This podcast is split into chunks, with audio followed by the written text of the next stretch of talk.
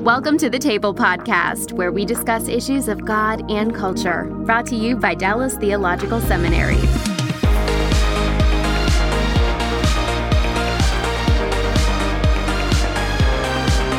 Welcome to the table. We discuss issues of God and culture. I'm Darrell Bock, Executive Director for Cultural Engagement at the Hendricks Center at Dallas Theological Seminary. And my guest is Brian Fikkert, who is president and founder of the Chalmers Center. You know, whenever whenever whenever I interview someone who's a founder, I expect to see a lot more gray hair than I see on you. So anyway, it's plenty gray, brother. I know, I know, it's coming in. I know, I get that. And and uh, and professor of economics and community development uh, at Covenant College. So um, thank you, Brian, for being a part of our our time today. We're going to be talking about uh, community development and the things associated with it and the way in which churches can minister effectively to those around them, those kinds of things. So my opening question is it's always a tradition here at the table is so what is a nice guy like you? How did you get into a gig like this? I keep asking myself that question. Um, very briefly, at a very early age, uh, I felt called to work in the space of poverty, and mm. and so life has been about just trying to figure out what is my role in that space. And um, when I went to college, I um, uh, discovered the field of economics. I was very good at math. I discovered economics as a field where you can apply math to questions that I really cared about. And so, in God's grace, went off and got a PhD in economics focusing in international economics and what they would have called third world development. And following graduate school, I took a job at the University of Maryland, uh, just outside of Washington, D.C., was doing consulting at the World Bank and so on. But the Lord did uh, kind of three things to me uh, during that time. And, and the first is I was growing increasingly disenchanted with how economists think about what a human being is. Hmm. Uh, economists reduce the human being to a rational, material, very self-centered creature that they call Homo economicus. And here I'm studying poverty. I was focused on Indian at that time, and and there's no spiritual dimension in in the framework of my discipline. And I didn't, didn't really buy that story. A second thing happened. I was an elder in my church, and I was assigned as a liaison to our deacons who, who, who were tasked with caring for the poor it seemed to me that our deacons were making the opposite mistake. They were reducing human beings to spiritual creatures. Hmm. And kind of the message was that if you just repent of your sins, your poverty would go away. And, and that didn't seem quite right to me either. And a third thing happened. I was um, asked to teach a Sunday school class, and I was walking through a Christian bookstore. And I'd like to tell you that 40 days of prayer and fasting went into this, Darrell, but it was more like, crud, I've got to teach Sunday school tomorrow. What am I going to do? I grabbed the book off the shelf and it was called The Glorious Body of Christ. It was a book about the doctrine of the local church. Mm. And, I, and in the process of teaching about the local church, I fell in love with, with, with what the Bible says the local church is the body and bride and fullness of Jesus Christ, who, who declares his kingdom in words and in deeds to whole people, body and soul, right? And so um, uh, I fell in love with that. And so at one point, I wrote a letter to Covenant College and said somebody should start a center that would equip churches to be what God has called the local church to be, the, the, very embodiment of Jesus Christ, who ministers to whole people in words and in deeds. And so that was 25 years ago. We've been able to start the Chalmers Center to equip churches both in the United States and across the world uh, in strategies that they can use to minister to the whole person in ways that restore the poor as image bearers who can work, support themselves through their own work, and glorify God in the process. No, that's wonderful. And uh, I'm, I'm going to um, assign you an inaugural place in the M&M's Club, which stands for Math and Money. Okay, so um, so uh, so let's talk about the Chalmers Center a little bit. You've given us a little bit of a preview about it. Tell us, you know, how long has it been around, and uh, what are you seeking to do, and uh, kind of where do things stand with the center? Great. So, uh, the Chalmers Center, uh, our full name is the Chalmers Center for Economic Development at Covenant College. Okay. And and by economic development, we mean uh, helping the poor to be able to uh, work and to support themselves through that work and to glorify God in the process. And so we started out saying, how can we help churches in the United States or in the majority world of Africa, Asia, and Latin America to pursue economic development strategies, to pursue strategies that restore the poor to those who can work. And so, internationally, we started working in the space of microfinance and microenterprise development. We've helped churches all over the majority world to start savings and credit associations where poor people come together and save and lend their own money to one another so they can start small businesses, they can pay school fees, uh, they can uh, uh, pay for medical emergencies. And, and, in those groups, those savings groups, the gospel is present, uh, both in an evangelistic sense, but also in an all of life redeemed sense of discipleship and a biblical worldview of what human flourishing looks like. On the US side of our work, we've been more involved in financial literacy, helping the poor to manage their resources better, but also in jobs preparedness training, helping people get off of welfare and into the workforce. And so that's where we began we started piloting those initiatives in the United States and around the world. Uh, uh, in God's grace, had some success and started scaling those uh, uh those initiatives. Uh, often working through other organizations that can equip churches on a larger scale. And so we're working with Compassion International, with Tear Fund, uh, with Hope International, with Prison Fellowship. We, we kind of scale through others. But uh, the Lord uh, uh, has been working here, and, and, a number of years ago, we um, thought we should write a book to to sort of capture some of our core principles, and and that's what uh, when helping hurts was. And, and we put that out there, some of the kind of the core, some of the core ideas that were behind our economic development strategies. And, and we kind of meant that as a one-off project. And God took that uh, in all kinds of directions and at levels we weren't anticipating. We started to realize that people uh, uh, we're using our ideas, using these core ideas in a wide range of things in healthcare or in housing or in agriculture. And, and um, we started to realize that perhaps God had given us something that was of more general uh, a- application than simply our economic development strategies. And so now, as an organization, we're really doing those two things. We're, we're trying to scale our economic development interventions, but we're also trying to help uh, churches and parachurch ministries to create new ministries on their own using some of the core principles that are in our DNA. So, Brian, uh, let's talk about When Helping Hurts a little bit. Now, it's been a while since I've read it, but I seem to remember there were three kind of levels of of interaction uh, and and thinking about the space, and that uh, and that the tendency is of people to get parked in one of those as opposed to actually thinking through the full sequence. So why don't you help us with what those three areas are and how to think about uh, the way in which we engage with communities in a way that can help them become sustainable, really. That's really it. You know, so, um, but you've got a great memory. So, um, you know, uh, not all poverty is created equal. Mm-hmm. So, so just imagine for a moment uh, a homeless person on a street corner. Uh, that person uh, is lacking housing, often has uh, uh, uh, inadequate clothing, maybe inadequate food. And now imagine a person in Indonesia just after the tsunami is hit. They're also lacking adequate housing and food and clothing. So on the surface, they look the same but they're very different, aren't they? Mm-hmm. The, the, the, one is, is um, experiencing a crisis, it's an emergency, and it requires an emergency response. But that, that, that person who's homeless is in a chronic situation. They've been in that situation for long periods of time. And so they look the same, but the underlying conditions are very different. And so we believe we have to diagnose the situation well. So, in When Helping Hurts, we talk about three kinds of approaches to poverty. One is relief.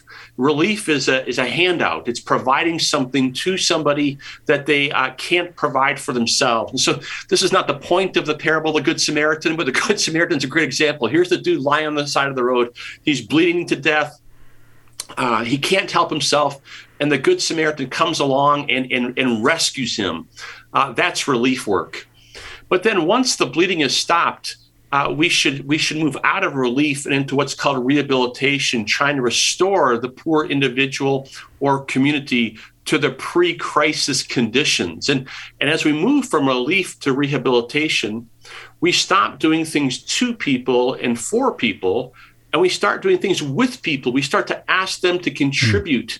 To their own recovery, not because we're a bunch of uptight mm-hmm. Republicans, although we might be that, but because we, we, we, we want to restore them as image bearers. An image bearer isn't someone who simply passively receives things. An image bearer is one who, who stewards his or her own gifts and abilities and talents. And so rehabilitation asks the person to contribute something to their own improvement. And then development is the final stage. And that's really helping an individual or community to move to a higher level of human flourishing than they've ever experienced before relief, rehab, and development. And here's the key idea the, the number one problem that most churches and, and Christian ministries face is this they often provide re- relief kinds of assistance in contexts in which development is actually the right intervention.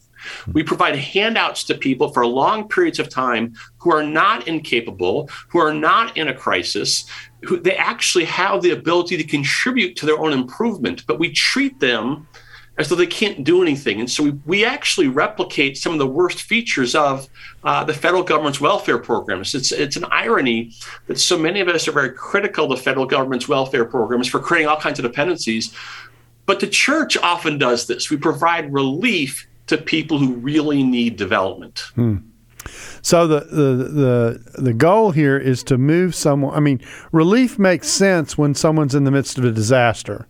Yes. They've lost their home uh, to a tornado or a hurricane, uh, a tsunami.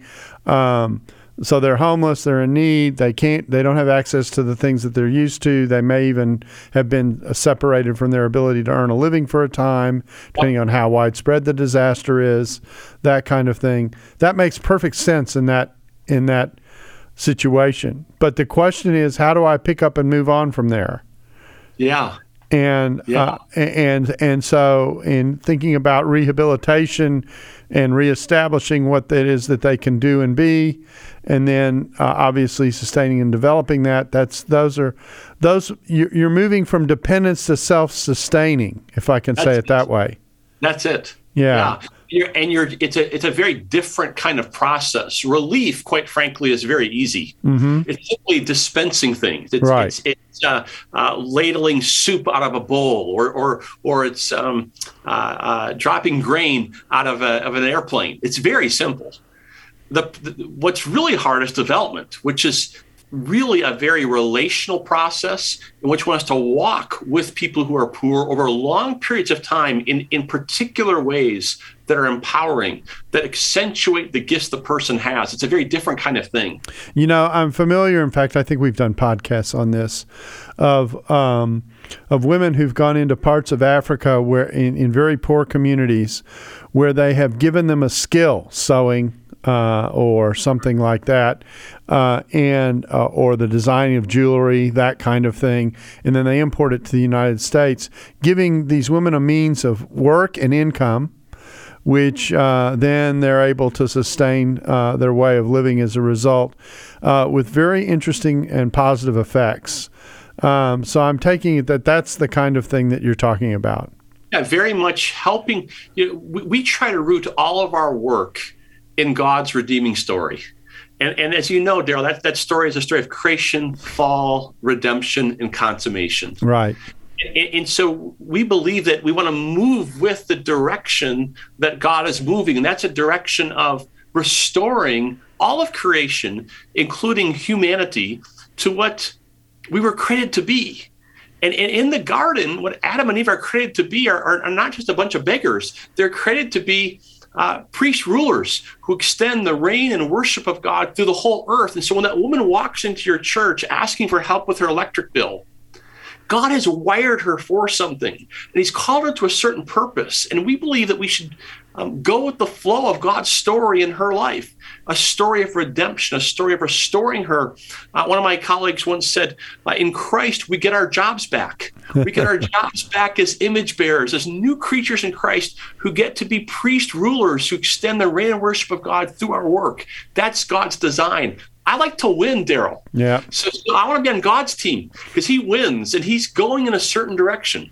We want to go in that direction. That's interesting. You know, you um, you talked about the role of uh, of work and being ruler priests. I tell people that um, we really don't appreciate how um, Genesis one gives us location and uh, that we're created men and women in the image of God. We were designed to collaborate together so that the creation hums. I tell people we're co- we're designed to be hummers. Okay? I love that. Uh, and uh, we're designed to help the creation run well and to and to and to operate well, and that we have an underdeveloped theology of stewardship that we ought to have a theology of, of, what I call stewardology, you know, the study of stewardship, the how we manage the, the gifts and abilities that God has given to us in working together to manage and make the creation hum. And uh, um, and I, I think that what you do is uh, helping people to think through some of the details of some of the logistics, if you will, of how that can work. That's exactly right. You know, I love that. Um, uh, making the creation hum. Mm-hmm. Poverty alleviation is about uh, restoring people to being hummers. Yeah. You got it. Yeah. I, I really also appreciate what you said about this idea of cooperation. You, you know, uh, in the Garden of Eden, uh, we are uh, hardwired to dwell in the presence of God and also to live in community with others. It's out of that deep community with God and with others that Adam and Eve are called to work, but the community precedes the work. Yep. So often, uh, when we work with the poor in the United States, uh, we tend towards kind of a, a, highly individualistic approach that sort of says, uh, go pursue the American dream, pull yourself up by your bootstraps. You can do it. Well, the, the problem is we're not actually wired for autonomy. We're wired for community. It's out of the security of community with God and with others that we discover who we are. We rediscover who we are.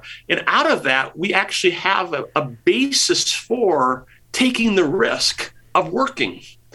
And so, central to all the Chalmers Center's work is really deep community. Uh, uh, the, the community precedes the action.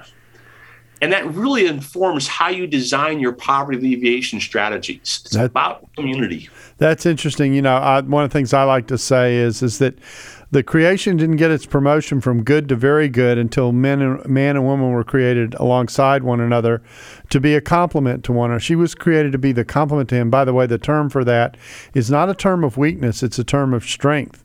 It's the ezer, the helper, and God describes Himself as a helper. So this is this is a strong term, you know, that we're dealing with, and and we're designed for that cross communication. Actually, the core ethic of the Bible is structured the same way. We're supposed to love God with all our heart, mind, soul, and strength, and love our neighbor as ourselves. So we're made for this ethical triangle, is the way I like to refer to it. The way in which I relate to God sets up the way I relate to other people. And, uh, and again, uh, what you're doing, I think, is trying to help people see that in the in the economic realm. Now, you mentioned another character or creature or thing. I'm not sure how to describe it. Was it Homo economicus? Yeah. Uh, yeah. Um, uh, I haven't. I I guess I've met a lot of those. Uh, uh, uh, uh, I, I I don't know. I don't know what to, a genus, a species. I mean, what it what what in the world is Homo economicus? Yeah, you know, Darrell, I, I, I actually think that that understanding the story of Homo economicus is, is absolutely fundamental uh, for preparing the church to be salt and light in the 21st century because there, there is a dominant story that is encircling the world, and it's the story of globalization. Hmm. And, and, and, globalization has multiple features to it, but the, but one could argue the primary feature of globalization is the spread of um, a, a particular economic system from the West to the rest of the world. And, and, and there's a lot of good features of, of Western economics. Um, uh, uh, uh, quite frankly, um, uh, Western style capitalism has resulted in uh, more dramatic reductions in material poverty than any system ever known in all of humanity. So, so I want our audience to hear I love markets. Mm-hmm. I'm, I'm, an economist. I, markets for me are just the grooviest thing ever.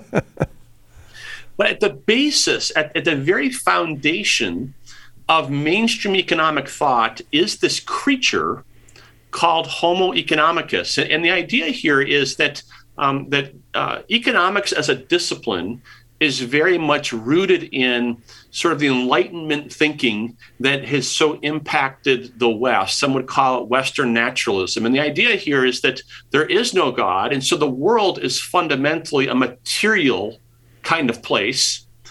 And human beings uh, are, are fundamentally material creatures. And because there's no ultimate God, the human being is put in the place of God. And so, so mm. all of economics is centered around serving this creature, hum, the human being, but the human being is reduced to a self interested, completely autonomous, not a relational creature at all, a self centered, completely autonomous material being. Hmm. And so human flourishing in this worldview comes from consuming more stuff. And so work in the discipline of economics isn't a good thing. Work is a necessary evil. Work is something you do to earn the income so that you can buy more stuff. But if you could get the stuff without working, that would be better. And so winning the lottery would be better than earning uh, the income. Well, that, that's not that's not how we're wired. We're not wired that way. We're actually wired in such a way that that uh, uh, uh, more stuff isn't equivalent to human flourishing. We're wired in such a way that living in right relationship with God, with ourselves, with others, and with creation is what we're designed to be. In that par- biblical paradigm, work is not a necessary evil. Work is actually central to humanness. It's central to being an image bearer. So it's a completely different paradigm, mm-hmm. and requires a different way of being in the world. So, uh, what's the alternative? Is it I'm going to coin the term uh, Homo uh, spiritus or spiricus or whatever? I mean, great question. um, uh, I, I, think about you know when, when, you're describing this figure and the way in which our culture sets us up to think about um, our work, uh, a secular space sometimes versus a spiritual space, which is uh, can be a challenge because that tends to make schizophrenics out of Christians if they're not careful. Um, uh, I, am thinking about the fact that it's almost like the book of Judges on steroids. You know, everyone's doing what's right in their own eyes for their own self interest. And uh, when I when I talk about this, I say it's a little bit like being on a highway and saying you're in your car, but there aren't going to be any lanes or any rules to drive. Everyone's got to try and get to where they're going and we see that in places like Manila and other places, what that results in, which is answers not much. So, um, so, so, so in reorienting the person from Homo economicus to whatever Homo spiricus or whatever we're going to call this alternative uh, uh, person, ideal person, um, what what what do they need? What's missing? Fantastic question. So. Uh, uh, more recently, I've co authored a book called Becoming Whole Why the Opposite of Poverty Isn't the American Dream with a theologian named Kelly Kapic. Some of our audience might be familiar, familiar with some of Kelly's work.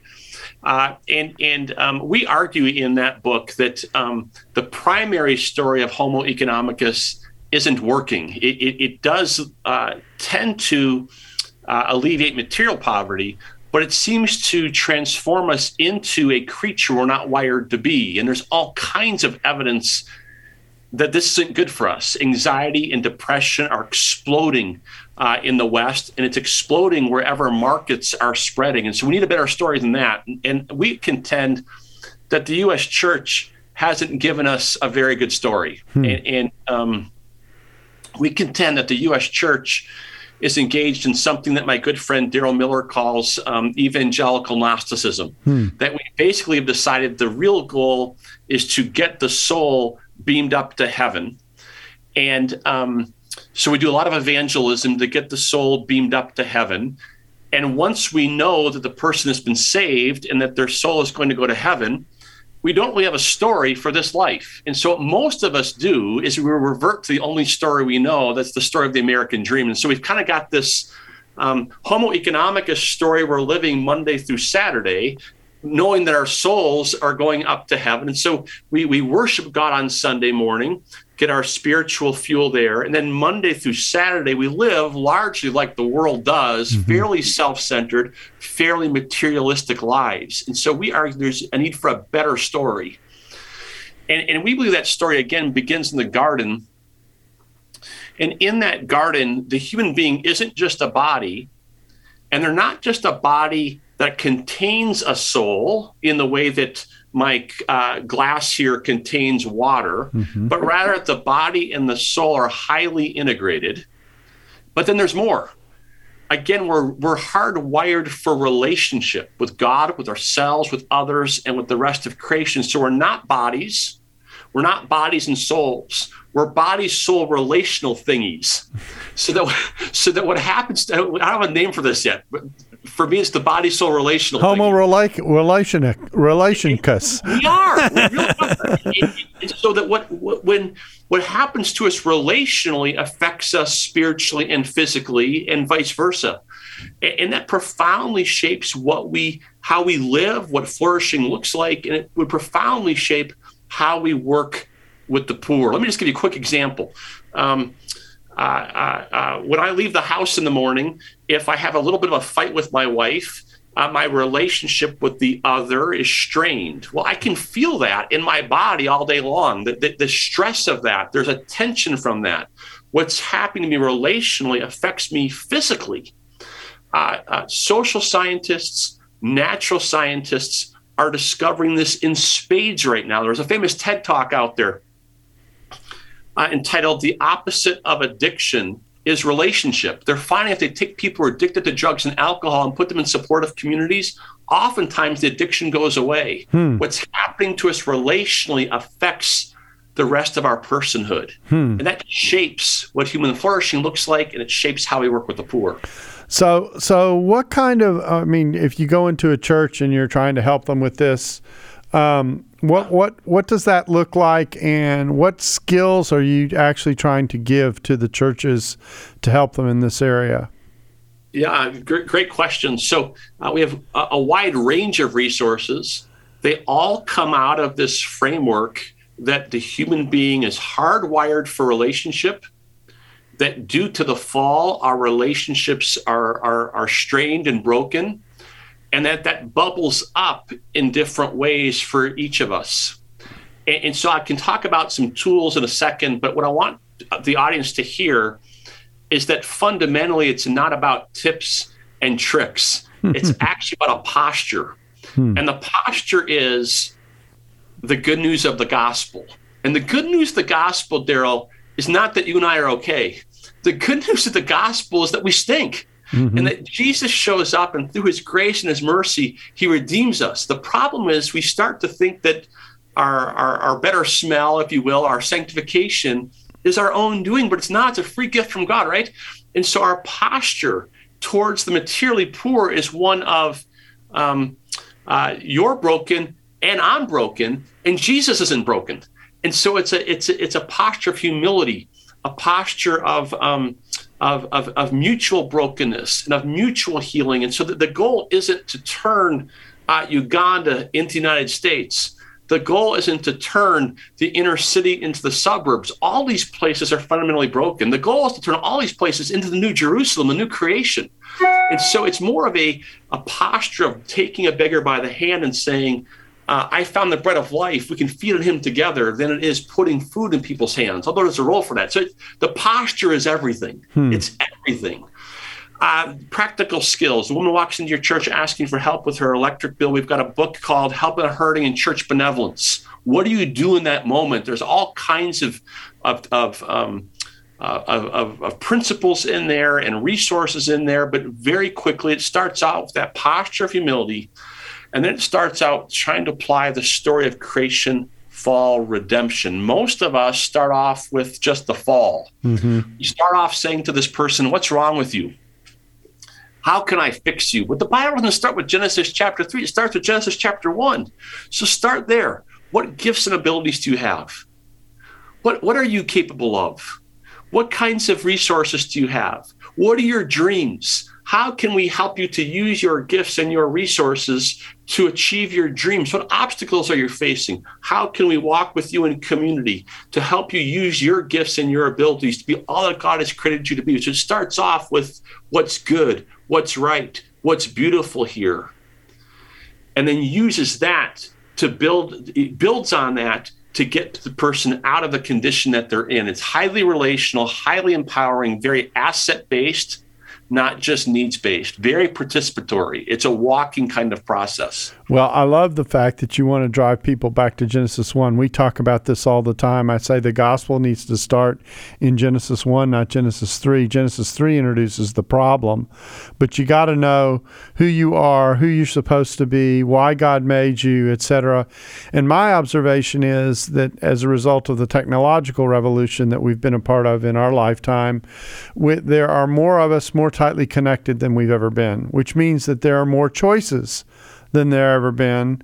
Uh, and because we've lost, for long, one of the effects of that is the ability to have kind of a monolithic culture has dissolved. Um, and which means the Judeo-Christian net that was around the the West also has frayed, and in many cases is gone as well. And so I compare life to a bazaar, B A Z A A R. If you've ever been in the Middle East, a bazaar is a pretty interesting place. It's active, it's buzzing, there's a lot going on. And there are a lot of booths doing a lot of different things. And then I make the observation that the bazaar has some booths, and some of them are pretty bizarre.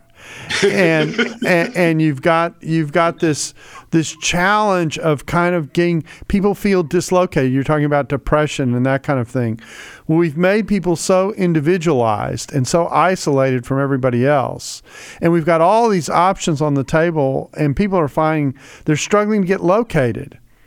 And Genesis one gives us location it gives us a sense of who we are, why God made us, what we're supposed to be, how we're connected to the people around us, etc. And it's and, and, and it, it's it sets the compass for life. Well, if people have missed the compass for life and don't understand who they are, they don't know they don't know true north from south or east or west, um, and they're hovering out there in the in the middle of this bazaar with all these voices and options coming out, each saying, uh, you know, what one bazaar keeper said to me: the best way, the best way to happiness is through your mother-in-law's heart in my in my booth, you know, um, as trying to get me to get buy a gift for my mother-in-law. Um, uh, you know, it, it, it that is that is the uh, how can I say the, the dislocation that a lot of people feel, and the gospel starting in Genesis 1 by defining who we are helps us to get located. And then everything grows out of that. You got it. Not bad for a theologian. Yeah. that's exactly right. You know, uh, uh, one of the primary qualities of material poverty around the world is a marred identity. Mm-hmm. That, that, relationship to self is really broken. People don't actually know who they are. They don't know they're image bearers. In much of the world, as you know, uh, uh, uh um, um, people are enmeshed in uh, uh, traditional religion, sometimes called animism, uh, which teaches that human beings are not fundamentally different from animals or trees or dirt.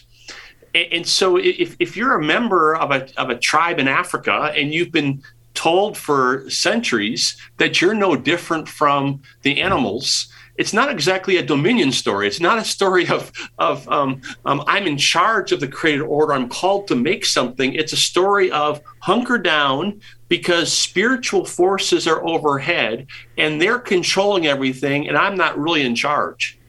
And so, central to poverty alleviation in much of the world is actually a worldview shift that says you're actually made in the image of God He's given you dominion over the created order, not to exploit it, but as an act of service and cultivation of God's creation.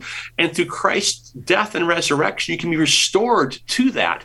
It's central to everything is the rediscovery of identity. That's really what it comes down to. Yeah. And once people get that, it unleashes them. I agree. And and and in thinking about what that what that entails and what that can involve, that sense of location also uh, gives us a sense of vocation.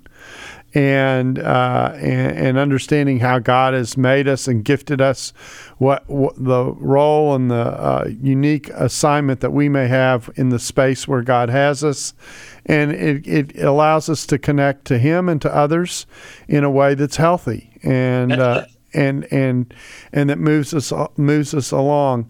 There there there's this um, you know I, I really do think that most people um, wrestle with and are searching for that sense of location.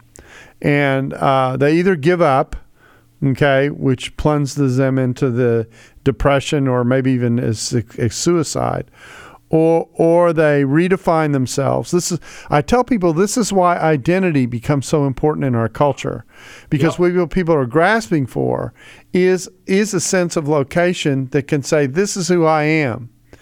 And if they don't understand who they are, being made in the image of God and connected to God, then they're going to grasp for something that's going to give them a kind of self definition. And when that self definition is separated from God, you've got a problem. There's, there's a backside of this that I think is important, and that is understanding the sense of dislocation should make Christians empathetic for where people are and their need, and thus their need for the gospel. And sometimes we aren't empathetic enough. We just say, "Oh, you're wrong. You're in a bad place. You need to fix this, etc." But when someone's identity is damaged, um, and that's true of all of us, but when someone's identity is damaged and they uh, they react, they become self-protective by default. And uh, I think that sometimes we're slow to, to recognize and empathize with the plight that people have put themselves in. Granted, they've made choices, and in many cases, bad choices, and granted, sin is at work. But the other reality is, I'm sorry to go so long, but the other rea- the other reality is is that this is a spiritual battle that Satan is involved in, and Satan is engaged in deception. And one of the ways the deception works from Satan is is that he's working on us. Inco- he's incognito. We don't. Most people don't even recognize that he exists and that that's part of what's going on. I tell people if you're an atheist or an agnostic and you don't believe God exists, you don't believe in spiritual forces and that kind of thing, and yet spiritual forces are at work, um, that's a disadvantage. you don't even know what's going on around you. And then I say to Christians, it's one thing when someone disagrees with me to say, you're the enemy whose ideas need to be crushed. It's another thing to say, no, you're actually, you're not the enemy, you're the goal. And not only are you the goal, but I recognize that you're trapped. There's an entrapment that's taken place. Only the hard part of this entrapment is you're trapped, but you might even realize you're trapped. Okay? And all that is going on spiritually. And uh, and the challenge of that of, of, Christians understanding and being empathetic with that, I think, is a uh, um, one of the things that the sl- the church is slow to realize. So we fight like the way the world does. Um, we we make the person the enemy rather than the goal. Um, we want to convince them they need to fix their life rather than sharing with them the good news that only God can fix you, and and go from there. Darrell, you got it. And you know, if if if I had to choose one, well, there's a couple of really important passages actually, but but Ephesians chapter two is so helpful. Yes, it's the funniest chapter. You know, Paul basically says, "Man, you really stunk. You you really were you, you were well. You were dead in your trespasses and sins. You were dead. You, yeah. you were dead. And but God, and he goes through all the riches of God's grace, and then he says, "Therefore, remember who you were." Right. And this constant reminder that I too was dead in my trespasses and sins. I too was an enemy of the cross. I too was in that situation. And if we don't remind ourselves of that, we always are going to come across uh, holier than thou, a sense of pride, a sense of superiority. And when you're dealing with the poor, it's a disaster because they're feeling a sense of shame. So we come at them from a top down approach. Right. And it exacerbates the very shame they're feeling. So it's only through the gospel that we can actually effectively work with the poor because it puts us in the right posture. So you come alongside and uh, and you aren't the savior rescuer. You're just a pointer. Yeah. You're a pointer to what does work and what what can what can help and what can be. I'll I'll say it this way: what can be fully restorative. I mean, granted, we can restore people to a given level uh, uh, at, at a material at a material through material means, but we can't restore their soul and uh, God's got to restore the soul, and He's got to restore the soul in a way that that um, that that really re-equips someone, almost reboots them. if I can, uh, I don't want to talk to turn the person into a machine, but it really is a rebooting that you're talking about with enablements and capabilities otherwise they wouldn't have. We're new creatures in Christ. We were this kind of a thing. Now we're that kind of a thing. It's, Right. It's, the gospel in the West has been reduced to its legal dimensions. You know, the, the forensic dimensions, and I believe in all that. Right. We really have a legal problem for our righteous and holy God. Christ's death and resurrection uh, pay the penalty for that. That's all true. But there's an anthropological thing going on. We were this kind of creature. Now we're that kind of a creature. And Exactly. It makes a difference. It makes a difference in our lives. It makes a difference in our ability to function. It's a here and now thing. Yep. Now, I don't want to lose the strand that you were on. So you said Ephesians 2 is an important text. I could go, let me make one observation about Ephesians 2, and then I'll ask you what the second text is. Um, and that is, I, I like the second half of this text where, where I, the, what I call the Protestant creed, you know, 2, 8, 8, and 9, you know, salvation is by grace through faith, not of works, lest any man should boast. Everyone knows 2, 8, and 9. And then I say, keep reading. 210 is beautiful. It's for we are God's workmanship created in Christ Jesus for good works, which God prepared beforehand that we should walk in them. And of course, walk is the dominant verb in the second half of Ephesians, is Ephesians 4 to 6. But then I say, but that's a paragraph break. And I go, no, no, no, no, keep reading. Okay, says, what's the first good work that we're supposed to be engaged in after Ephesians 2.10? That's Ephesians 2.11 to 22, in which God in Christ has taken estranged groups of people, not just individuals, Jews and Gentiles who were at each other's throats. The Gentiles wanted to wipe the Jews off the face of the earth, and brought them together in Christ in a ministry and a relationship of reconciliation, which allows them to care for one another relationally, etc. So if the gospel in our ministry isn't taking us to a place of reconciliation at a corporate level, we have not finished the journey that God has started. Which leads to the second passage, Colossians chapter 1. Jesus Christ is described there as the, the creator and sustainer and reconciler of all things. Yes.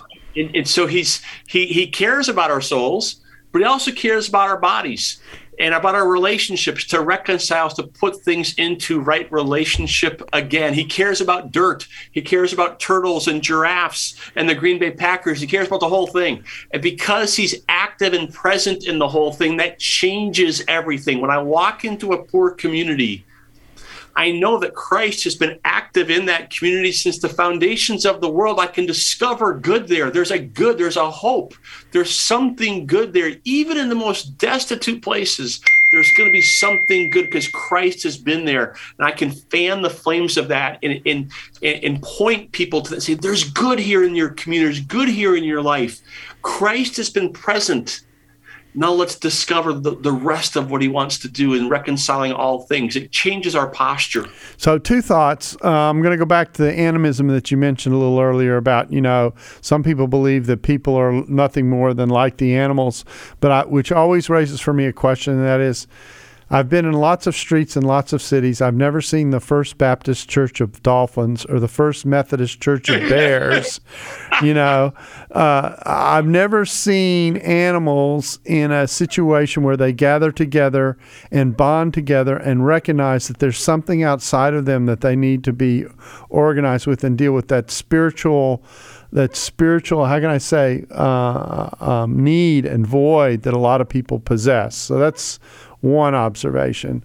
Second observation about Colossians 1 is this that yes, God is the creator and um, and we're accountable to a creator. That's that's one part of it. But God is also a redeemer, which means he's a restorer. So one deals with the forensic side of things, if I can say it that way to you. You know, the declarative thing: am I am I am I righteous or am I guilty? But the second is the relational restoration. And I like to make the observation that the fruit of the Spirit, if you actually think about the fruit of the Spirit deep down, it's all relational. Everything about that shows that God is at work in my life love, joy, peace, patience, kindness. I mean, it's it's relational. Um, and I, I, this is a criticism, but I, I, sometimes make the observation: as wonderful as the Apostles' Creed and the Nicene Creed are, there is not a word about uh, ethics and our relationships with our fellow human beings in either of those documents. So if we have an orthodoxy that's only interested in God and in God proper in our relationship to God, and it doesn't extend to how we're supposed to love our neighbor and how we're supposed to relate, we've got a hole in our theology. We do. You know, Darrell, you, you probably know the, the story behind this better than I do, but so I'm in a Presbyterian tradition. I teach at a Presbyterian college. And um, uh, it's interesting in the catechism I had to, to memorize as a kid, the Westminster Shorter Catechism. Uh, there's a question, What is God? And I can recite it all for you. What's so interesting is that never talks about the fact that God is love. God's a spirit, infinite, eternal, unchangeable, is being wisdom, power, holiness, justice, goodness, and truth. And ever since he's full of love. What happened here? How yeah. can we miss the love part in yeah. our description of God? It's kind of important. Yeah, exactly. Or, or, or, to come at it another way, it's the same point. Uh, when you look at the structure of the Old Testament and what drives the promise of God, it's the covenants. Covenants are relational agreements that God has made with this with the people that He's made and uh, and, and so this the these covenants are are commitments that God is driving for that are operating at a relational level and that help to underscore why He's made us and that kind of thing. And so all these elements are important. So when we're just when theology is just ideas and it's not it's not tied to the relationships and the responsibilities that we have for one another. If it doesn't push us in a corporate and other centered direction, then we then then our faith is truncated and isn't what it ought to be. It's exactly right. What's so crazy is that the secular world is discovering this in spades. Exactly. Uh, there's a whole science of happiness that's emerged in the past 30 years. People are studying what makes people happy. And the answer is always relationship. Mm-hmm. I, have got on my desk, my other office, the Oxford Handbook on Happiness. It's about this thick. Mm all the research on what makes people happy, and the answer is clear as a bell it's relationship. Hmm. Hmm. All the metrics right now for human flourishing that are being produced, there's a whole industry right now of metrics on human flourishing. They're all about how can we measure relationship because that's the key to human flourishing. We'll leave it to an economist to talk about metrics and and uh, and concrete uh, concrete criteria that we can look for and that kind of thing. Something that we can quantify. Of course, uh, you know, yeah, yeah, yeah. They're, they're, called accountants for a reason. And so, uh, uh, anyway, I, our time, believe it or not, has flown by. I want to thank you for taking the time to talk with us to share a little bit about what the Chalmers Center is doing in the in the work of uh, community development and the ministry of the churches, we've just scratched the surface. We're talking about having a long term give and take with one another about what we do and sharing in that together. And I'm looking forward to the partnership that we're we're talking about uh, uh, forming together as we talk about this space. But there's probably no better space to have initially had the conversation in than the nature of the gospel and the purpose why God made us. So I want to thank you for helping us uh, walk through that space. Darrell, thank you so much for all your work. We're, we're uh, thrilled to be working and partnering with you. And um, what a great story. This God story is the greatest story. We get to go out and tell that story. And we can do it with great abandon and great joy and so we, we we look forward to working with you in that space. Well, thank you again, Brian. Really, really appreciate it. We thank you for watching the table. We hope you'll join us again soon. If you want to see more of our episodes, it's at voice.dts.edu. That's voice.dts.edu, and we hope to see you again soon. Thanks for listening to the Table Podcast. Dallas Theological Seminary. Teach truth, love well.